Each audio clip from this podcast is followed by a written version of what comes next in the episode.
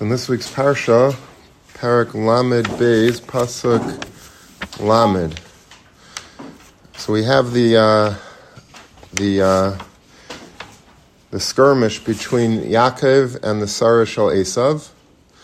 And then, at the end, Yaakov, of course, sort of pins him down, although he was able to dislocate his Kaf HaYarech. That's why we don't eat the Gid HaNasheh. And then it says, Vayayimer shalcheni ki ala hashachar. The Malach says, send me away, allow me to go out, go back up to Shamayim, because the morning has come. I'm not sending you, says Yaakov Avinu, I'm not allowing you to go anywhere until you bless me. He says to him, what's your name? He says, my name is Yaakov. Lo Yaakov Yemer Ed Shimcha Ki Yisrael. Your name is not going to be only Yaakov from now on, but Yisrael. Ki Sarisa Im Elikim Im Anashim Atucha. Because you fought against Amalek and with people, and you won. Vayishal Yaakov Yemer Hagid Anashemecha. And then Yaakov turns around and says, tell me your name. You asked me my name, I told you my name. Now I want you to tell me your name. Vayemer lama zeh tishal lishmi. Why you ask me my name? Vayevarech Eisai Sham, and he benches him there. So Rashi says on this last pasuk, lama zeh tishal. Why are you asking me my name? So Rashi says, ein lanu shem kavua. We don't have a permanent name. Mishtanin shemaiseinu lefi mitzvos avodas hashlicha shan mishtalchem. Our name changes based on the specific shlichus that we're sent on. So if we're sent to do one type of shlichus, that's our name. If we're sent to do another type of shlichus, that's our name. Our name is very fluid. It's just based on the specific mission. I think it said that the name of the Malach by Manoach, right, when he comes to tell Manoach about that he's going to have a son and he's going to be a Nazir, Shimshon, so the name of the Malach, anyone know what the name of the Malach was? I think the pasuk says, V'hu Pele. It's a Pele. What does Pele have to do with Nazir? It's because Ish ki yafli lindar neder, Nazir l'hazir l'Hashem. The Lashon Pele means to express something, to express an idea, so that's from a pasuk. So in other words, whenever a Malach, if the Malach is sent to say that your son is going to be a Nazir, the Malach's name is Pele. The Malach assumes the name of whatever mission he's assigned to. That's how Rashi says it. So let's see what Rav Pinkus has to say on that. L'malachim ein shem kavua. Angels do not have set names. L'ma zais. Contrast that with kasher amalach birach es Yaakov amar lo Yaakov yamar shimcha ki Yisrael. So we're juxtaposing the Yaakov to the angel. The angel has no set name. Yaakov is given a set name, Yaakov and Yisrael. So listen to what he says, Rav Pinkus, so beautifully. Raya nifla tamun kam b'pasuk. There is a very amazing yisaid that we see from this pasuk. Sarah shel Esav has Sitra Achra. What's a Sitra Achra? Sitra Achra is like the Eitzahara, like the evil force in the world. The force that tries to make us all sin and do terrible things. So that's the Sarah shel Esav. Sarah shel Esav is not just a nice angel that's shayach to Esav. Sarah shel Esav is the Sitra Achra in the world. And Aimer Yaakov, he says to Yaakov, Li ein shame. I do not have a name. Not just in the form of the angel that's representing Esav and Shamayim, but the Sitra Achra saying to Yaakov for all times, just get this clear, I have no name. What does it mean I have no name? Klaimar Shemai Mishtane Kol Hazman.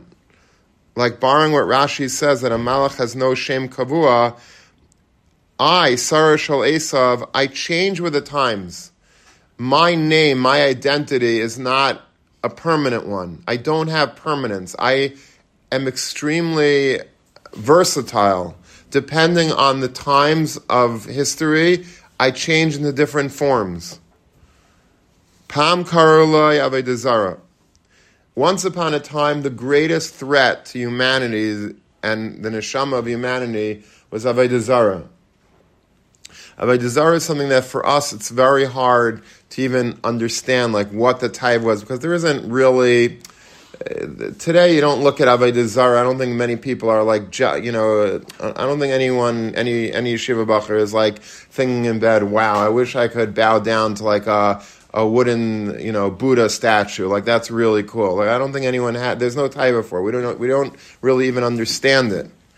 But in the olden days, this was a major taiva. That was like the, you know, that was the internet of the time, is Avodah Zara. That was it. Everybody was like chalashing for this. In fact, somebody once, there's a Gemara that says that there was a certain Amira, I think that was, he was like looking at the previous times, like maybe during the times of certain malachim that were Oved Avodah Zara, and he's like, how could he be Oved Avodah Zara? Like, terrible, you know, how, you know, what a shake it's, how could... And the person came to him in the dream and he said, I want you to know, I think he was talking about Menashe, if I'm not mistaken. He says, I want you to know that if you would have been around during the time that I lived in with Avodah Zara, you would have picked up the hem of your coat and ran to the Avodah Zara. You wouldn't have walked there. You wouldn't have, like, you know, you would have ran. You would have picked up the hem of your coat, because it would keep you, like, not able to, it would make you not restrict your running. You would pick it up so you can run faster. That's how Avodah Zara used to be so tantalizing to people. And then, of course, the Gemara says in Avodah Zara that that they were mispal, Anshei Knesses HaGedola got together, and they were mispal that the Yetzer Hara of Avodah Zara should go away, and it went away. Suddenly nobody, at least Yidden, couldn't really, we weren't that into Avodah Zara.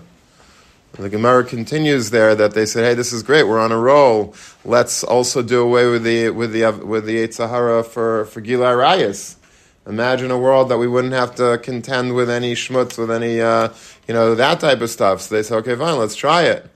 And they did it, and you know what happened? The next morning, everyone wanted to have, like, nice sunny side-up eggs, scrambled eggs, and they were looking in there. They went to the chicken coop to find some nice fresh eggs, and there were no eggs, because you took away the taiva for so that the chickens also lost their taivos. They stopped laying eggs. It was okay. We need our eggs. We got to get back. We got to stop this. So they sort of curtailed it, but they didn't do away with it altogether. But Avodah Zara was once the major Yetzer Hara of the world. Like we just said, they shechted the Yetzer Hara. That's gone. We don't have that taiva, by and large, for Avodah Zara. But acher kach karoloi philosophia. It morphed. It went from the angel, the Sitra Achra, he has no name, he has no identity. He just switches with the times. If he sees an opening to seduce people with a different hat, with a different disguise, he'll do that. So Avodah Zara, you kill Avodah Zara, it pops up into something called philosophy. Philosophy, I don't think, is a big taiva either. I mean, you know, it's like I guess you have to, it's a core requirement maybe, but it's not, I don't think anyone, except for maybe one person in the building, has taiva for philosophy. Otherwise I think everybody's, you know, we're good with it. We could live just fine without it. It's not to say that there aren't people. We've had Talmidim that, a few Talmidim over the years that were very into philosophy, and they really genuinely were. But generally speaking, people also today are not into philosophy so much. It's not a big taiva. That also sort of went out of vogue. And then, of course, we eventually arrived at a terrible, very dark period in Jewish history called Haskalah. Haskalah was like the precursor for the Reform Movement, I guess. And it was called Haskalah, the English translation is enlightenment. And basically, it was a very, very big taiva. It sort of coincided with I guess with Napoleon, when Napoleon came and gave freedom and rights, liberties to the Jews used to always be cooped up in ghettos, and, they weren't really exposed to much, and they were able to, at the time, just do their Avodah Hashem and their little shtetloch and have, a nice shul and a nice base medrash and a nice little insular community. And then Napoleon came and said, "No, you don't have to stay in these places. You go and just take part in the Industrial Revolution and all the when Europe became a very open-minded society, and they invited the Jews to join for the most part, and that began the Enlightenment movement throughout Europe." And Jews started getting into moving away, let's say, from Torah and getting into poetry.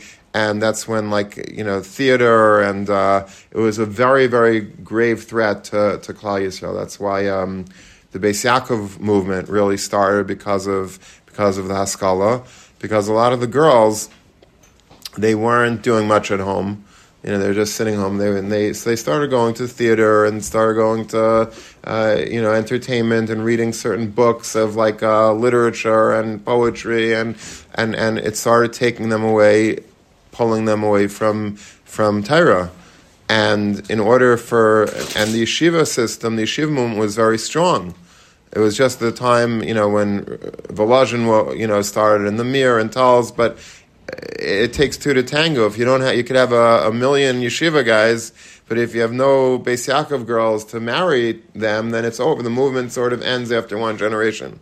So that's when Sarah Schenirer got up and she says, "Listen, we gotta make a system, a network of Beis Yaakov schools, so that we educate these girls. We take them away from Haskalah, and now they're going to be able to learn Navi and Rambans and Halacha, and and have plays and have their own environment." And she did it with wild success. It was she was Niftaris very young. I don't know exactly. She was young when she started it.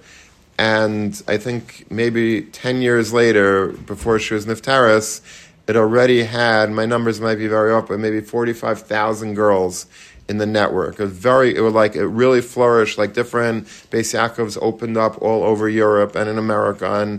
She single-handedly saved, I think it's safe to say, that she single-handedly saved Klal Yisrael. And there were Gedalim that said that she did the most for Klal Yisrael in the last couple hundred years, Sarah Schenirer. She was because she did. You can't, you could be a Rosh Yeshiva, but if your yeshiva wasn't open, there's going to be other yeshivas that are open. But she was able to be mechadish that girls could get educated, and it was very controversial because, girls traditionally did not have a Torah education. But she sold it to the Chavetz Chaim and to the Ger Rebbe and to a lot of Gedele Yisrael, and not everybody signed up for it, but Chavetz Chaim gave her a letter, I think the Ger Rebbe gave her a letter, and then she was able to, once she had their approval, she was able to build it. So that was a tekufa called Haskalah. And then Haskalah went away. Nobody's running to the Yiddish theater too much anymore. V'shuv kibel ha-Sitra Achra shem chadash. Now the Sitra Achra assumed another identity called communism. Shema etzem shalayhu Samael. The actual name, his essential name is Samael. It's, you're not really even supposed to say that. But Elisha, I once heard somebody, they called the Samach Mem. They don't want to pronounce the whole name, so they called the Samach Mem, and then somebody said, Samach Mem stands for social media today. Which is maybe if Rav Pinkus was alive for social media, he would have said the same vart.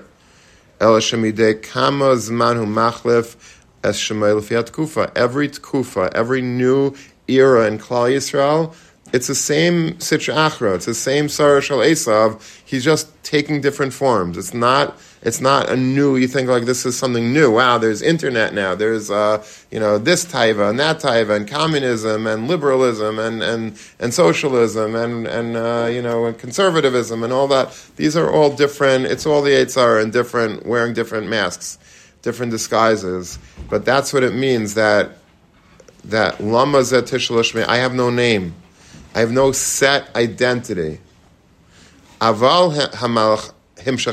But, and this is also equally important, the Malach tells Yaakov Avinu, L'cha karem Yaakov Yisrael, you do have a set name. You're called Yaakov. You're called Yisrael. Kach yikru l'cha me'ata v'ad olam af pam shem le'yischalif.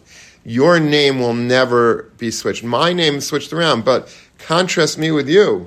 You are able to be the same person. A yid is a yid. Obviously, you didn't change, unfortunately or fortunately, whatever. But the basic yesod of who a yid is a yid. The same heart, the same soul, the same neshama that a yid had by Avraham Avinu, a yid has today. We're the same. If nothing changed. We might assume different, begadim based on the part of the world that we find ourselves in, but a yid is really pretty much the same as he always or she always was. Hayetzah hara shel hayim hu aisei yetzahara shel pam. It's the same Yetzer Hara. Just like by Haskalah, the Yetzer Hara eviscerated Klal Yisrael. We have no idea how many millions of Jews were lost to Haskalah, to enlightenment. Kach gam hayim who writes the list of his Klal Yisrael. The same thing is true today. Hayim yesh leYetzer shem acher. Rak habayahi shad shanachnu teifsim v'shemay nechachi shel Sitra Achra lefam kvar mocher midai. The problem is, and this is so true, that by the time we find out that this is the Yetzer Hara, it's already ingrained in us. It's so a part of us that it's so hard to separate from. His name changes. A super powerful force that comes to move a person, to tilt a person off the regular, straight, narrow path. We have to be very on guard against all of the new Yetzer Haras that are the same Yetzer Hara, but in a different way. So first of all, you see two very important takeaways from this Yesod of Rav Pinkus. First of all, if it's the same Yetzer Hara, think about this what I'm saying for a second. If it's the same Yetzer Hara that existed in the time of Avram, Yitzchak, Yaakov, and it's the same Yetzer Hara. It's not like it got watered down over the years. It got stronger over the years. So don't be very depressed if you succumb once in a while to the Yetzer Hara. I'm not saying it's not giving out any heterim over here, unfortunately, but if we slip and fall, we say, I'm so weak. Look how weak it is. I gave in to my Yetzer Hara. Guess what? You're not weak. The Eitzahara Hara is a force to reckon with that Yaakov struggled with. Yaakov Avinu, if we're the size of a poppy seed, Yaakov Avinu is 100 galaxies. Yaakov Avinu, it's not shy to compare ourselves to Yaakov Avinu, obviously, but Yaakov Avinu struggled with an angel, and he even exacted a toll on Yaakov Avinu, which means to say that Yaakov Avinu felt that it was overwhelming, the challenge of the Yetzer Hara. That Yetzer Hara didn't die, and now we have some shvacha, great-great-grandchild of that. It's the same Yetzer Hara. It's the same exact Yetzer Hara. So we're wondering, oh my gosh, how can I, I'm so weak. You're not weak. You're trying, you're struggling, and it is a struggle. HaKadosh Baruch Hu made a Yetzer Hara for whatever reason, for bechira reasons, for schar ba'inish reasons, whatever, but it means that it is a hard thing. It's a very hard challenge to overcome, any Yetzer Hara, whatever it may be, and everybody has their own specific Yetzer Haras that they're contending with. Some people might be, Shmir Seinayim, and some people might be, I don't know, Machalim Asurim, and some people might be, I don't know, I had once, I knew a guy in yeshiva, looking back on it was a bit strange, but I guess we were once schmoozing about if we were Gaim, what we would what we would do if we would find that we were Gaim. Actually, it did happen once in yeshiva. A guy came over to me, and he said that he found out that his mother was a Giyarist, but it turns out that that the rabbi that converted her was not really an Orthodox rabbi, and basically his Rav said he has to get converted again, and like, how could he do it really quickly? I said, do it quickly, like, just give it, let's think about this a second, you know. I was joking, but you know, so everyone was like saying their own what they would do if they found that they're, and this guy says, yeah, I would go to a barber shop and I would ask him to shave me with a razor. I was like, that's your taiva? Okay, God bless. You know, like that's whatever floats your boat. But that's the everyone has their own Yetzirahs. Everyone has their own predilections, their own taivas, and that's. But it's not, nothing is simple. It's a biblical proportion type of challenge. It's not a small thing. It's just a different form, but it's not. And the other thing that we take from this is that we have to make sure, and this is really what he's saying at the end, that to try to nip it in the bud, if we see that there is something that is a very strong Yetzer for ourselves, and if we don't pull the mask off of it and see it for what it is, and we allow it to, like, you know, have a prominent place in our home and in our hearts and in our world, then it's going to be too late by the time we chap what it is. And, you know, I think we all realize that, you know, that technology is really this type of thing. Like, we embrace technology because the world runs on technology. You can't go back to the Middle Ages, and you can't, like, Lamaisa, to get a job and to do well in school and to trade stocks and to know what's going on in the world and whatever. Everything is technology. So, and we embrace it because, you know, it became part of our lives. But, you know, in retrospect, you see how it really shouldn't be a part of our life. It's a very dangerous instrument. I mean, there's nothing more dangerous, in a sense, I don't think, in the history of the world for a frum yid than technology. In the old days, like, you had to go, you're into Haskalah, you had to go to the library maybe and take out some books on Haskalah, you know, whatever, some literature or some poetry or some big deal. Like, it's not, you know, but this is like you have every single taiva, every single anything and everything is right in the palm of your hand. You don't have to go anywhere. You don't have to sneak anywhere. You just have it, and it's. I think it hit us a little too late. Not that Gedele Yisrael weren't telling us, sort of from the onset, you know, that it was bad, but I don't think they realized what it was in time. They made a big internet asifa and a big awareness, but it's already a little. You know, it's like it became a part of our life, and we can't resist it. You could filter it maybe, and you can do this, you could that, but. It's already, you know, become like something that it's very hard for many people to give up once it's in. And this is something that, you know, we have to, like, just pause a little and think about. And, you know, you guys have an opportunity because, like, if you're, Mitzvah Hashem, you're going to get married. In the old days, like, shadchanim always, like, you know, do they want it? Like, one of the questions was, do you want a TV in your house after you get married, or do you want to go to the movies, or do you want to? Nobody goes to the movies anymore. Nobody has TVs, as far as I know. But the real question is, you know, are you going to have a computer? Are you going to have smartphones? Are you going to have you know, and if you were smart, and if you were, you know, if you had the ability, and hopefully many of you do, you would try to start up your home, Mitzvah Hashem, without it, because it's really a drain on your ruchnius. It doesn't allow you to function. It doesn't. At work, you know, you have to have a computer. You should have a computer, you know, and at home, you know, it's much better not to, and it's not easy not to. And as technology progresses, like.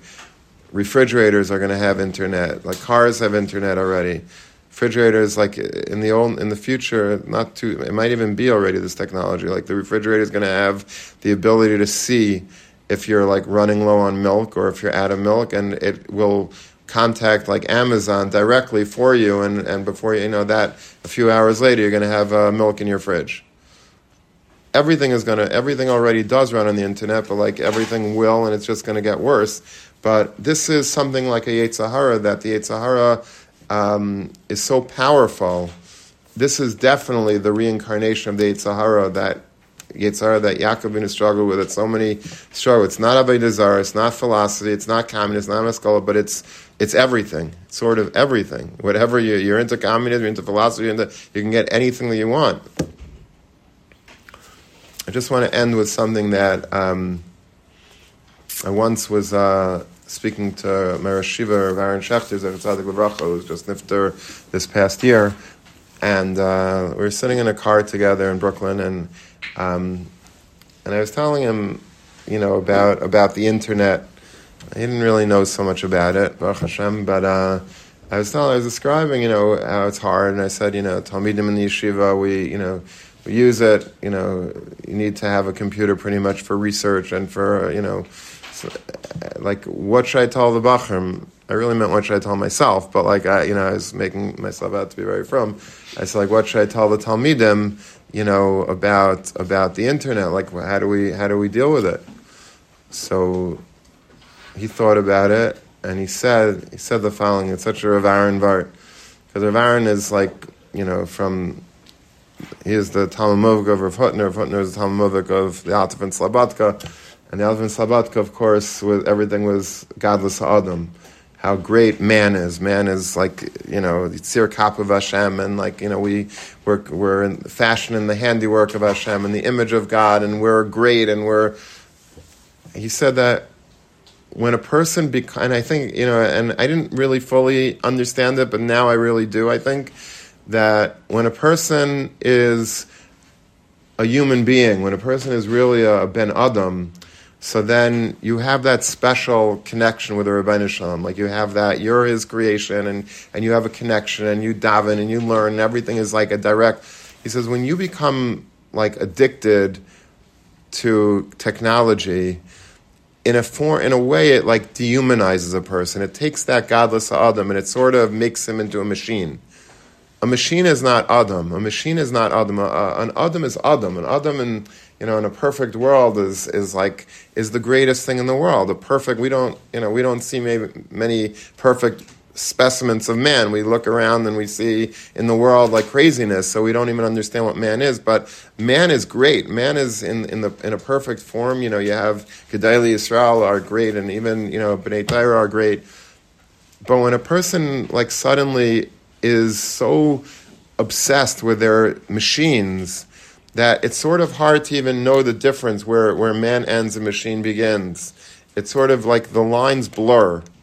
And you see, even with technology, they're talking about making, chips that you put in a brain, and, how it were...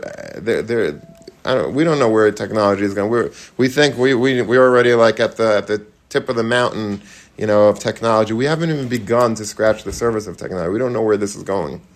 Whatever we think is, every generation always felt they were at the cutting edge, and but it has so much more to go. We don't know where it's going, but we see how fast things are advancing, and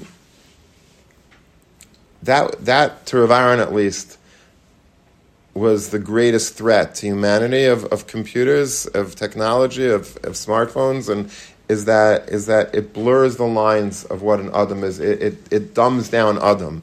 It makes an Adam into a machine, and we see it. We're obsessed with it.